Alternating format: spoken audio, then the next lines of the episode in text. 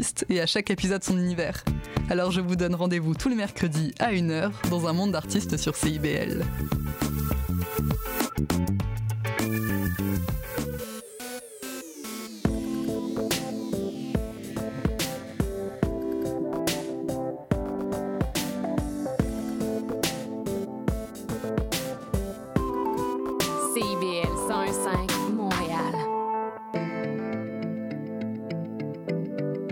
CIBL, au cœur de la musique.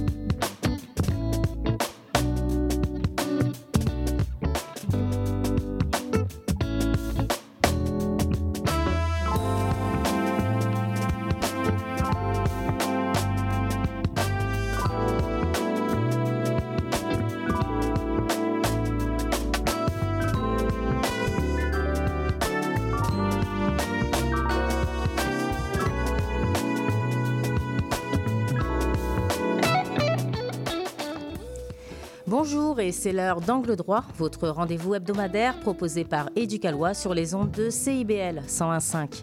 Une pause de 30 minutes pour parler de droit autrement.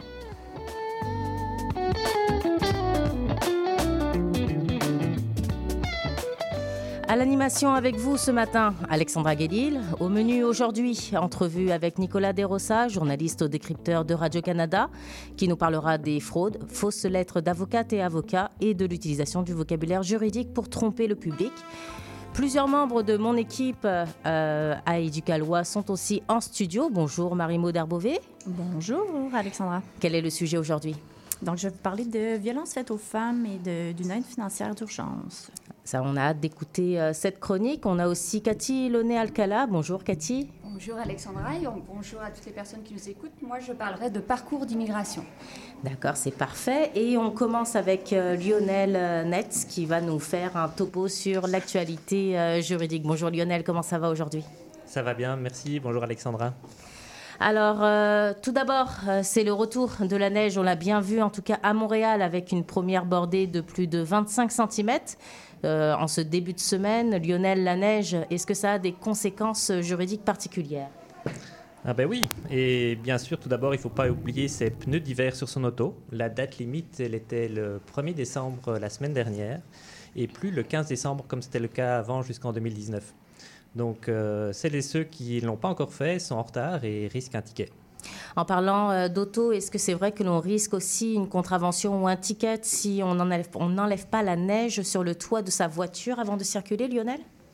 Absolument. Le Code de la sécurité routière prévoit qu'il faut déneiger et déglacer son véhicule avant de circuler, et ce sous peine d'amende.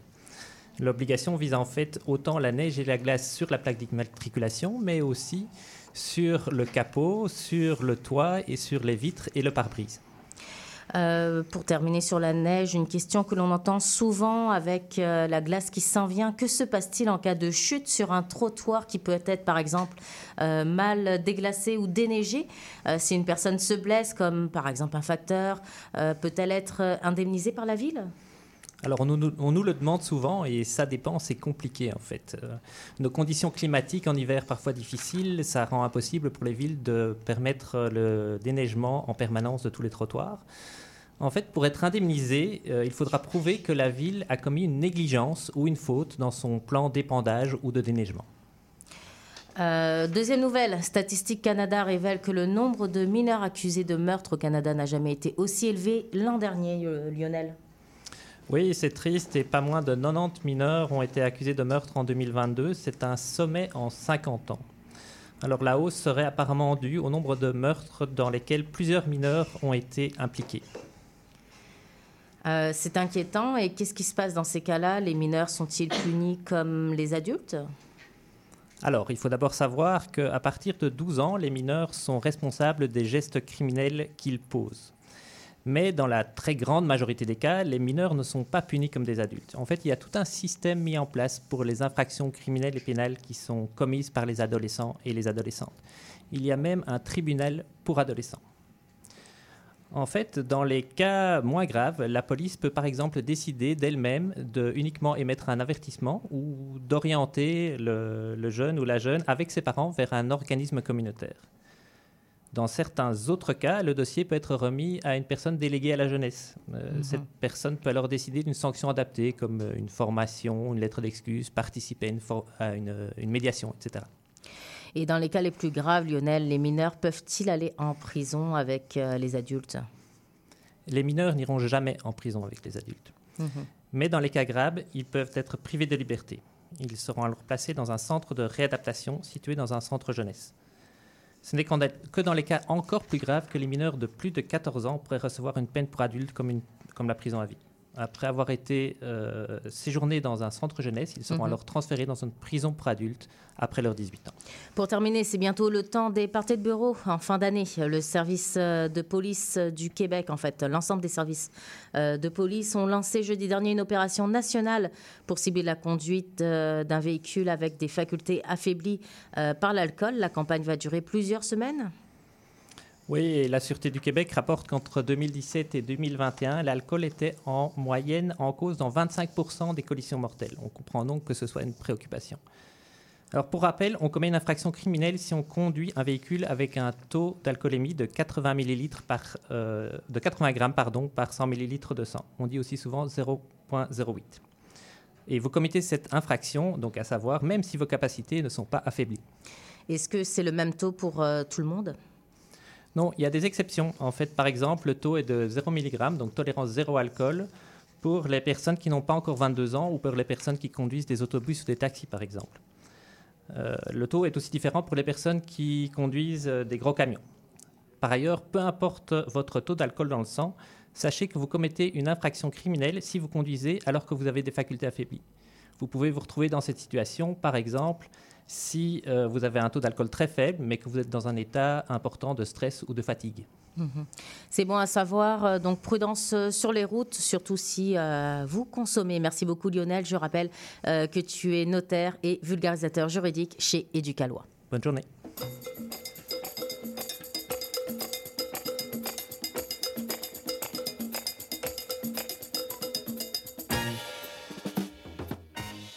Et l'entrevue du jour est avec Nicolas De Rosa, qui est journaliste à Radio-Canada pour les Décrypteurs.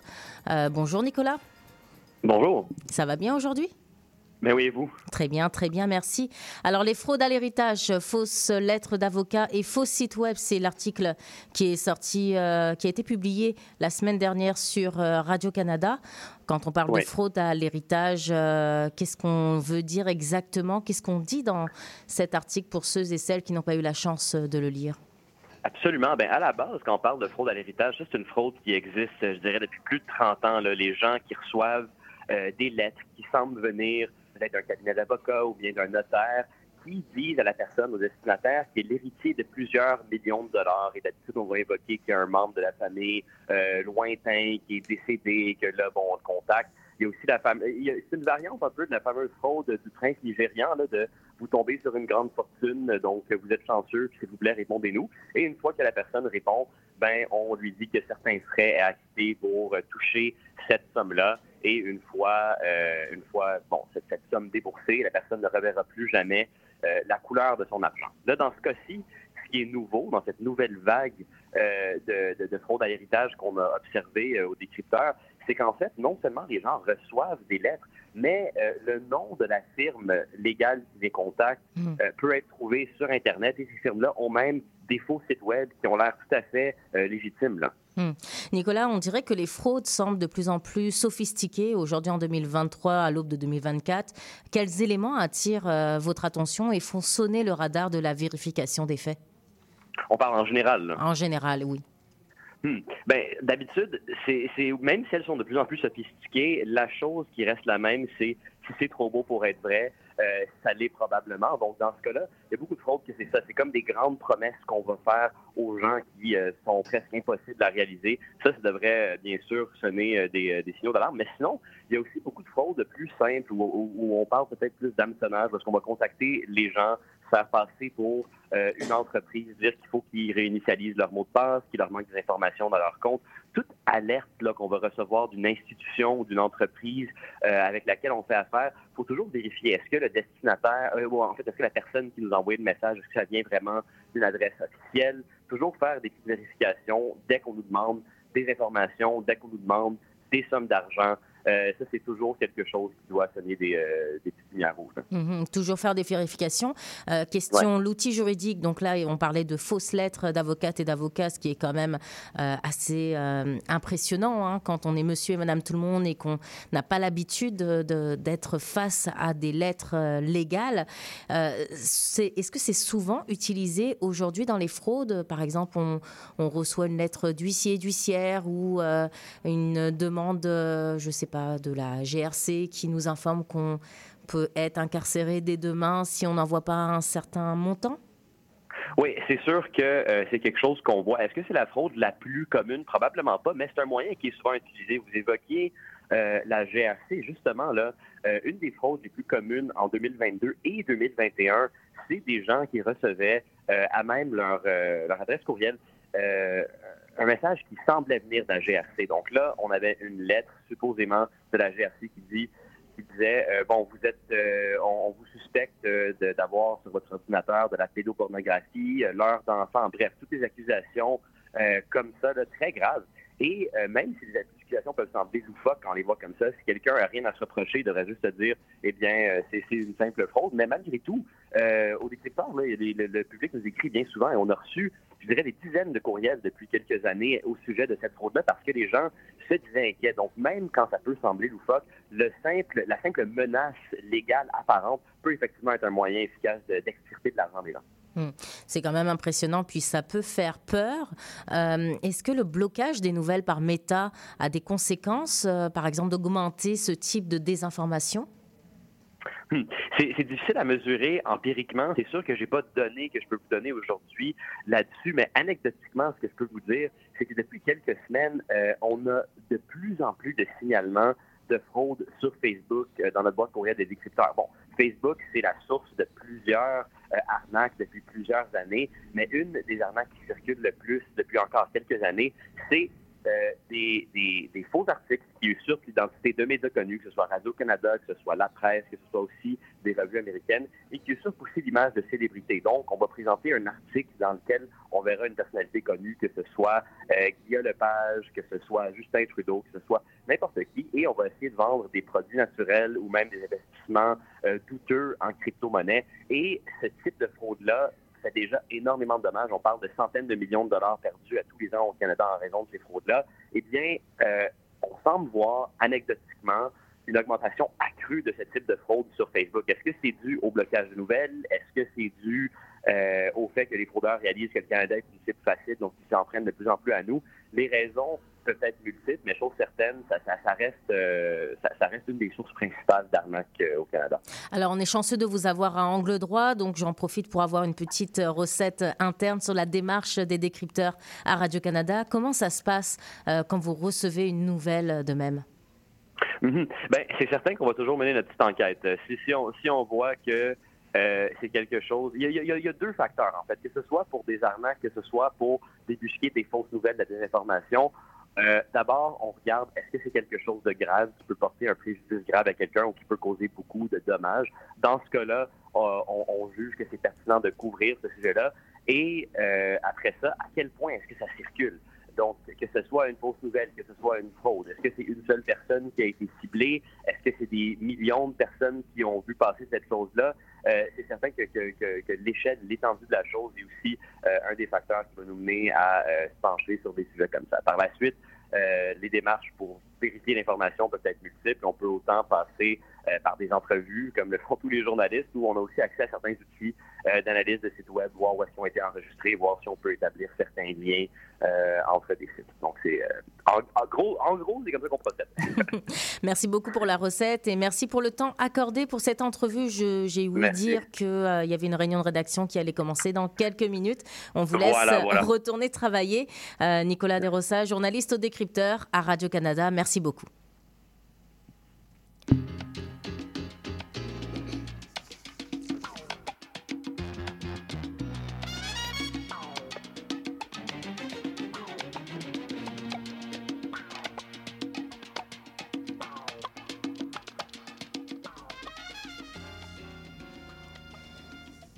Aujourd'hui, nous sommes le 5 décembre. Demain marque un anniversaire assez historique au Québec. Et c'est aussi la fin des 12 jours d'action contre la violence faite aux femmes. Demain, donc, on souligne la journée nationale de commémoration d'action contre la violence faite aux femmes. Une date qui a été choisie, évidemment, afin de rendre hommage aux 14 jeunes femmes qui ont été assassinées à l'École polytechnique de Montréal. C'était le 6 décembre 1989. Avec moi en studio, ma collègue Marie-Maude R. Beauvais, qui est avocate, coordonnatrice de projet chez Éducaloi, et tu travailles régulièrement sur des projets en lien avec la violence faite aux femmes. Marie-Maude? Oui, bonjour Alexandra. Effectivement, chez Éducaloi, on a différents publics, puis je vous dirais que les personnes victimes d'actes criminels, dont font partie les femmes qui sont victimes soit de violences sexuelles ou de violences conjugales, c'est un de nos publics cibles. Puis comme tu le disais, là, ça va faire 34 ans demain que la tuerie à Polytechnique a eu lieu, puis malheureusement, bien, la violence envers les femmes est toujours présente aujourd'hui. On a même vu une augmentation là, durant la pandémie. Est-ce que tu savais, Alexandra, que selon l'Observatoire canadien du féminicide pour la justice et la responsabilisation, le nombre de femmes assassinées, de filles assassinées au Québec par des hommes en 2018 et 2019 est quasiment le double de ce qu'on a vu en 2020 et 2021. Alors ça, je ne savais pas, mais ça reste quand même impressionnant comme statistique, Marie-Maude. Je te laisse poursuivre. Selon le ministère de la Sécurité publique, dans la dernière décennie... Exactement. Donc, il y a un taux de victimes féminines d'agressions sexuelles qui ont déclaré là, à la police, qui est largement supérieur aussi à celui des victimes masculines. Donc, en 2020, le taux de femmes victimes d'agressions sexuelles était près de 8 fois plus élevé que celui des hommes. Puis, je pourrais continuer comme ça là, avec des statistiques, parce que, bien, malgré qu'il y a eu des avancées, il faut le nommer, depuis le 6 décembre 1989, la violence faite aux femmes, c'est toujours un enjeu de société au Québec. Par ailleurs, aujourd'hui, je vais vous parler d'une ressource qui existe, donc l'aide financière d'urgence pour les personnes victimes de violences conjugales et de violences sexuelles. Donc, c'est la réforme de la loi visant à aider les personnes victimes d'infractions criminelles et à favoriser leur rétablissement. En 2021, là, cette réforme-là a permis d'ajouter cette nouvelle aide financière d'urgence. C'est quoi ça, cette aide financière d'urgence? Puis vous pouvez participer, les collègues en studio. Je ne sais pas si vous connaissez ça. Moi, je le connais, mais depuis c'est quand même récent. Donc, c'est une aide financière qui permet aux victimes de violences sexuelles puis de violences conjugales et de leurs enfants de quitter rapidement un environnement qui serait dangereux pour leur vie ou leur sécurité. Ça permet de couvrir les coûts de transport, d'hébergement, des dépenses qui pourraient être reliées à l'alimentation, mais c'est vraiment, il faut que ça soit relié à la situation d'urgence. Donc, par exemple, vous ne pourriez pas vous faire rembourser votre déménagement là, dans un nouveau logement. Marie-Maude, est-ce que tout le monde peut avoir accès à cette aide financière? Et j'imagine qu'il y a des critères d'admissibilité. Effectivement, il y a des critères. Il y en a 3 principaux. Donc, comme je disais, la personne, il faut qu'elle soit victime soit de violence conjugale ou de violence sexuelle.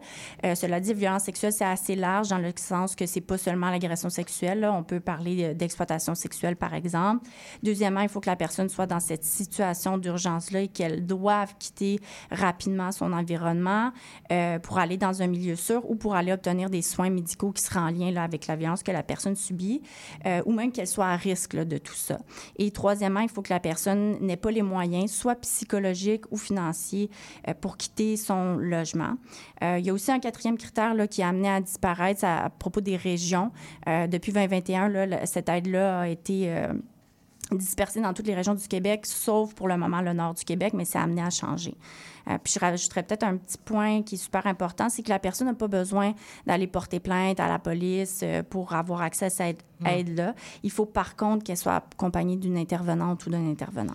Et comment ça fonctionne concrètement si je veux obtenir cette aide financière? Est-ce qu'il y a un formulaire à remplir? Non, donc il n'y a pas de formulaire à remplir. Comme je disais, il faut vraiment que la personne soit accompagnée d'une intervenante ou d'un intervenant, par exemple d'un centre d'aide aux victimes de criminels, d'une maison d'hébergement, ça peut aussi être d'un service de police. Puis c'est cette intervenante-là qui va faire la demande via une ligne téléphonique qui est ouverte 24/7. Donc l'intervenante va appeler avec la personne victime pour voir est-ce que la personne serait admissible pour obtenir cette aide-là. Il faut que la personne qui est intervenante soit disponible là, à tout moment pour s'assurer qu'il y a comme un filet de sécurité, puis mettre en place des moyens pour aider la personne à quitter son milieu. Donc, voilà, c'est, en gros, ça ressemble à ça, là, comment le processus. Marie-Maude, est-ce que tout le monde peut bénéficier de cette aide? Par exemple, qu'est-ce qu'il en est des personnes qui n'ont pas de statut migratoire au Québec, par exemple? Oui, donc, effectivement, là, pas besoin d'avoir un statut particulier. Donc, une personne sans statut, sans résidence permanente ou visa quelconque pourrait avoir accès à ça. Puis même, ça va même jusqu'aux touristes. Donc, les personnes touristes là, qui sont au Québec pourraient avoir accès en autant qu'ils respectent les 3 critères que j'énonçais tout à l'heure. Cette aide peut durer combien de temps? C'est une aide financière qui est temporaire, mais ça peut durer comme quelques jours ou plus. Donc, c'est vraiment, ça dépend de la situation, du contexte. Chaque cas est différent. Puis, une personne pourra avoir le droit à cette aide-là plus d'une fois. Donc, il n'y a pas de limite. Marie-Maude, est-ce qu'il existe des ressources, des numéros ou des informations supplémentaires pour les auditeurs, auditrices qui auraient besoin de telles ressources? Oui, donc, je vous référais principalement là, à contacter soit SOS Violence conjugale ou à Info-Aide Violence sexuelle. Donc, ils ont des lignes téléphoniques pour répondre à vos questions, vous renvoyer vers différentes ressources. Merci beaucoup, Marie-Maude. Je rappelle que tu es avocate et coordonnatrice de projet chez Éducaloi.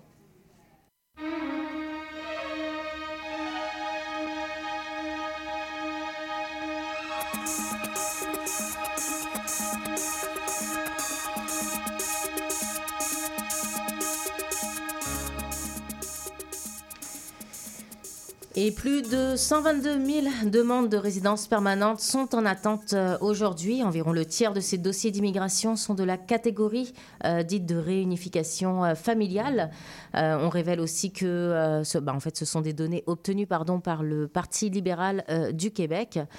C'est l'occasion de parler d'immigration aujourd'hui, mais pas en termes de politique ou de mesures, plus comme un parcours avec Cathy Loney-Alcala, directrice générale adjointe chez Éducaloi. Bonjour. Bonjour Alexandra. Alors, c'est pas tant à ce titre que tu es aujourd'hui en studio. Tu es là simplement pour qu'on discute ensemble de ton expérience et parcours, Cathy. Oui, aujourd'hui, je vais vous parler en fait de mon histoire, un petit peu d'immigration. Puis commencer peut-être en disant que je suis vraiment très reconnaissante envers le Canada, puis la province du Québec, de nous avoir accueillis, moi et ma famille. C'est vrai que c'est beaucoup d'étapes qui peuvent être longues, fastidieuses à franchir, et que l'immigration au Québec est peut-être un peu plus ardue et plus longue que dans d'autres provinces, mais au final, ça vaut vraiment la peine d'attendre. Moi, je suis arrivée donc en 2013 avec ma famille franco-dominicaine. Je le précise parce que, dépendamment de votre nationalité d'origine, les processus d'immigration peut être différents. Donc, je suis arrivée au Canada en tant que résidente temporaire. Ça veut dire avec un permis de travail fermé. Et puis, j'ai travaillé pendant un an pour l'employeur en fait, qui avait entrepris les démarches pour ce permis, jusqu'à pouvoir finalement demander le certificat de sélection du Québec, qui est en fait une prémisse à la résidence permanente par la suite, puis éventuellement la citoyenneté. Ensuite, en 2014, j'ai rejoint un organisme qui œuvre pour les droits de l'enfant. Et en 2023, j'ai rejoint Éducaloi, donc 10 ans après mon arrivée au Canada. Puis je le précise quand même parce que Éducaloi m'a vraiment beaucoup aidée lors de mon arrivée au Canada. Ça a vraiment été une boussole dans la compréhension de tous les processus administratifs auxquels on devait faire face en tant que locataire pour avoir de l'information sur le système éducatif, le système de santé, comment acheter une maison, etc. Alors Cathy, on parle souvent d'immigration en termes de chiffres, de statistiques. Il y a aussi des nuances puisque ce sont des histoires particulières. À chaque personne, son histoire d'immigration, même si les mesures changent lentement et rapidement en même temps. Oui, et puis moi aujourd'hui, je peux vous parler de mon parcours en tant que résidence temporaire puis citoyenne, mais je ne peux pas vraiment me prononcer sur le reste.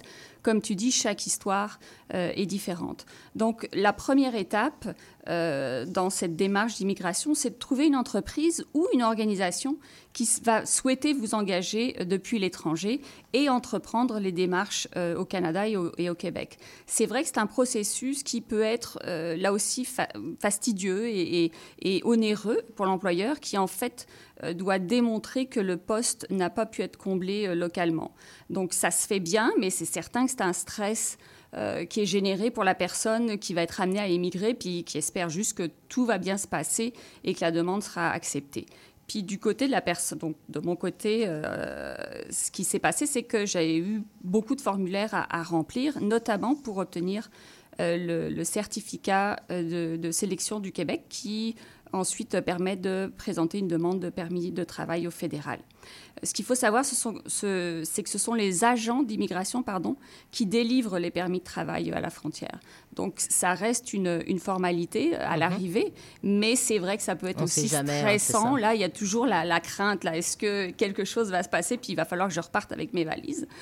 Et puis, une fois sur place, en fait, c'est assez bien expliqué dans le guide d'accueil de la personne immigrante.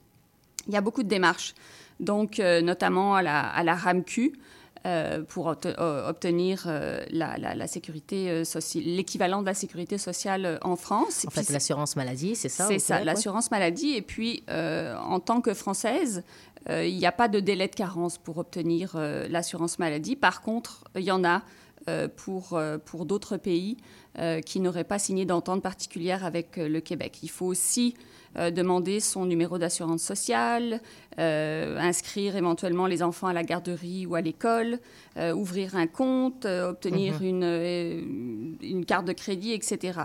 Et puis, au bout d'un an, on peut passer au certificat d'acceptation du Québec qui nous permet là aussi d'entreprendre les démarches auprès de la résidence permanente. Et puis, plus tard, on arrive à la citoyenneté canadienne. Et éventuellement, on arrive à la citoyenneté canadienne, mais ça, ce sera éventuellement pour une autre chronique, puisque le temps nous manque. Merci beaucoup, Cathy, d'avoir partagé ton expérience avec nous. Merci à toi.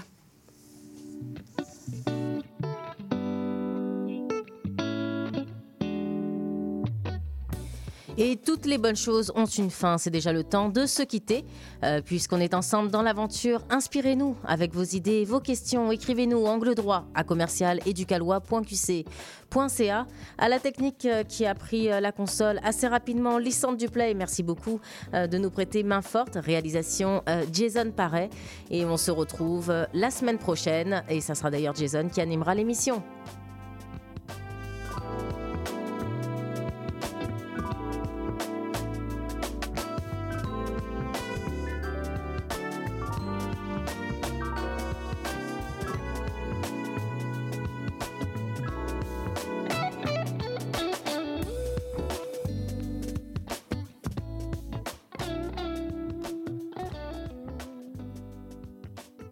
Envie de t'impliquer dans le présent et le futur de CIBL? L'Assemblée générale annuelle de ta radio communautaire francophone de Montréal aura lieu le 11 décembre à 18h30 au même Centre des mémoires Montréalaise. Pour y participer et obtenir plus d'informations, deviens membre sur notre site Internet au www.cibl1015.com en consultant l'onglet « Devenir membre » et abonne-toi au CIBLien, l'infolettre officielle de CIBL. Ta radio compte sur toi. Vous avez joint Jean-Félix Benoît et Pierre Tripart, aux animateurs de la toute nouvelle émission en direct de CIBL, En attendant l'appel. On vous dévoile les coulisses du milieu artistique à travers les anecdotes et les points de vue des artistes d'ici. Retrouvez-nous et nos invités tous les mardis 13h30 sur les ondes de CIBL 101.5. Intention Inc., c'est la célébration de l'entrepreneuriat sous toutes ses formes.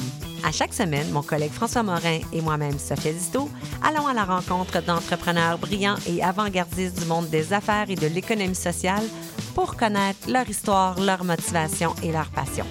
Si vous êtes à la recherche d'une étincelle pour passer à l'action, soyez à l'écoute d'Intention Inc. tous les jeudis de midi à 13h.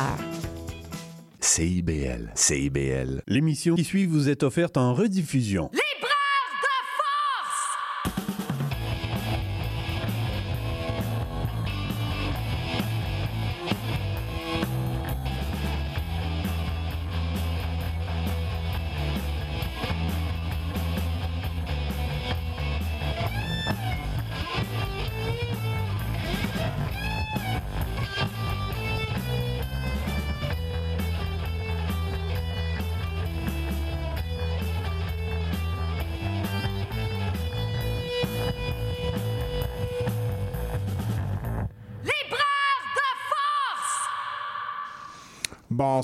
Bonsoir Montréal et bienvenue à Libraire de Force, émission 259. Ce soir, une émission où nous aurons un paquet d'entrevues. Ben oui, on va terminer l'émission avec une entrevue que j'ai faite il y a 2 semaines par Zoom, directement live from